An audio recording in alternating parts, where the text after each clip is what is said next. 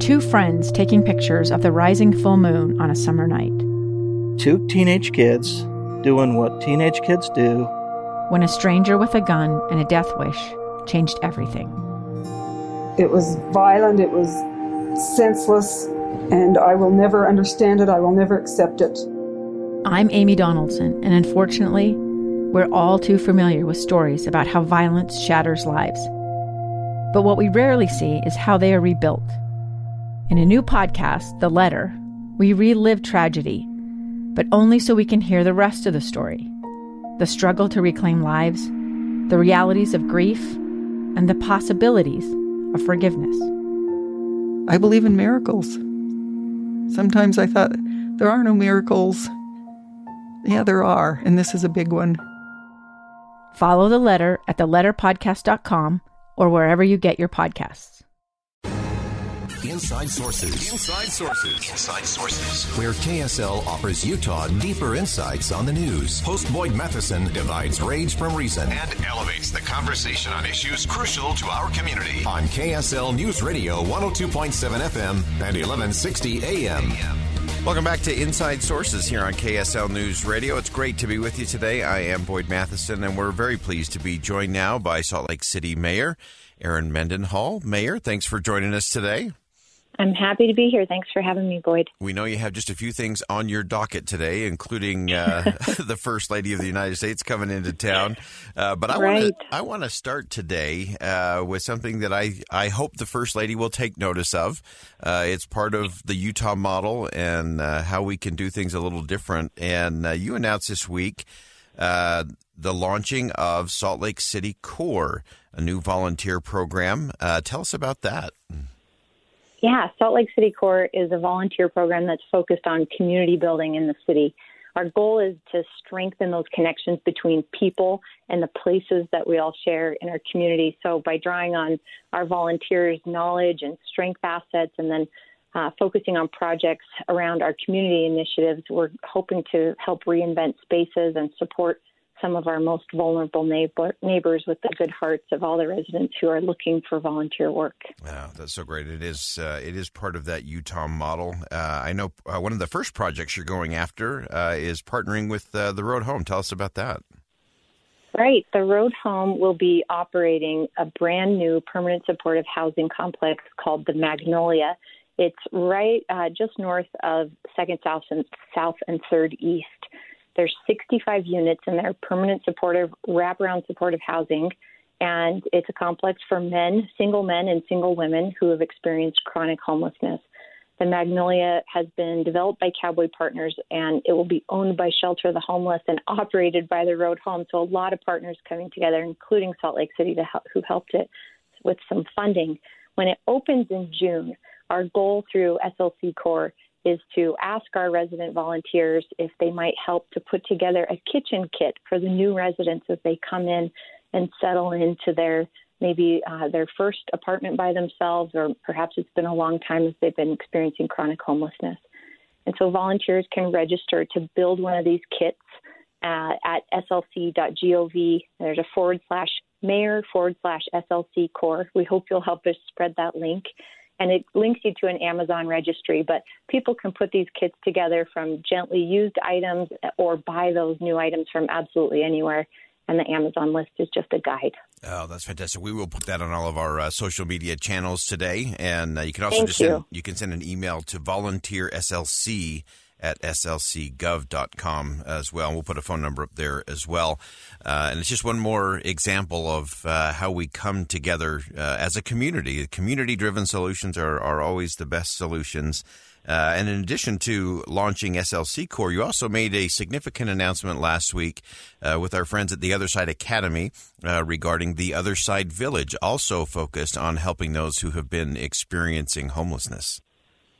That's right. And we know in Salt Lake City that the solution to homelessness is more housing, but it's not one single housing type. And so units like the Magnolia with these permanent supportive apartment style is a great solution, and it'll serve 65 individuals.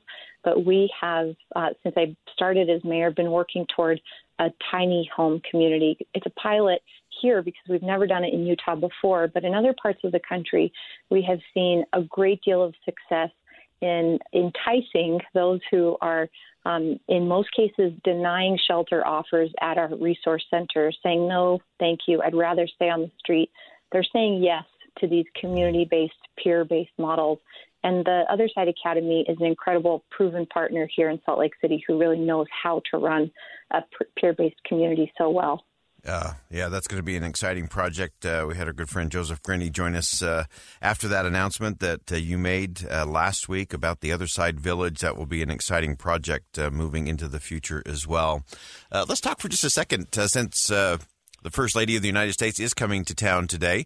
As the host mayor of Salt Lake City, what do you hope the First Lady experiences here? We know she'll be at a school. We know she'll be at a vaccination site. What are the things that you hope she takes away from this experience in Utah? Oh, we're so appreciative that she's coming, and I think appreciation is clearly the theme of the three-state tour she's doing over the next couple of days. And that appreciation is shown in her wanting to meet with teachers today.